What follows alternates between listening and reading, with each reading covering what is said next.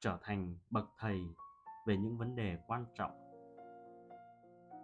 Tin con đi, tốt hơn hết là cha nên cố cân bằng cuộc sống của mình thay vì tính toán thu chi của chợ ngũ cốc.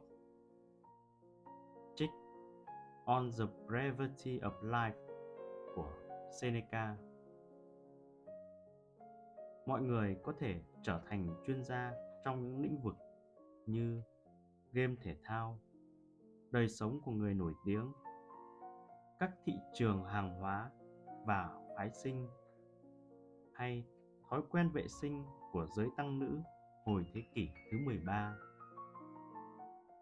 Chúng ta có thể làm rất tốt những gì chúng ta được trả tiền để làm, hoặc chúng ta rất thông thạo về một đề tài yêu thích và ta ước rằng mình có thể kiếm tiền nhờ sở thích ấy. Tuy nhiên, chúng ta lại chẳng biết gì về cuộc sống, thói quen và các khuynh hướng của chính mình. Seneca đã viết lời nhắc nhở quan trọng này gửi đến bố vợ của ông, người từng phụ trách kho ngũ cốc của thành Rome.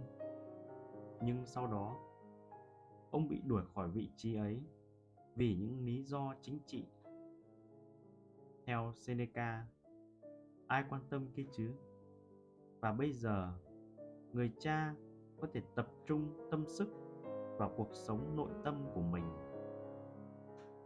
Vào cuối hành trình cuộc đời của bạn, kiến thức chuyên môn nào giá trị hơn? Hiểu biết của bạn về sự sống và cái chết, hay những kiến thức của bạn về một đội bóng bầu dục? Điều gì sẽ giúp ích cho con cái của bạn nhiều hơn những chiêm nghiệm sâu sắc về hạnh phúc và ý nghĩa cuộc sống, hay những tin tức chính trị nóng hổi nổ ra mỗi ngày trong suốt 30 năm?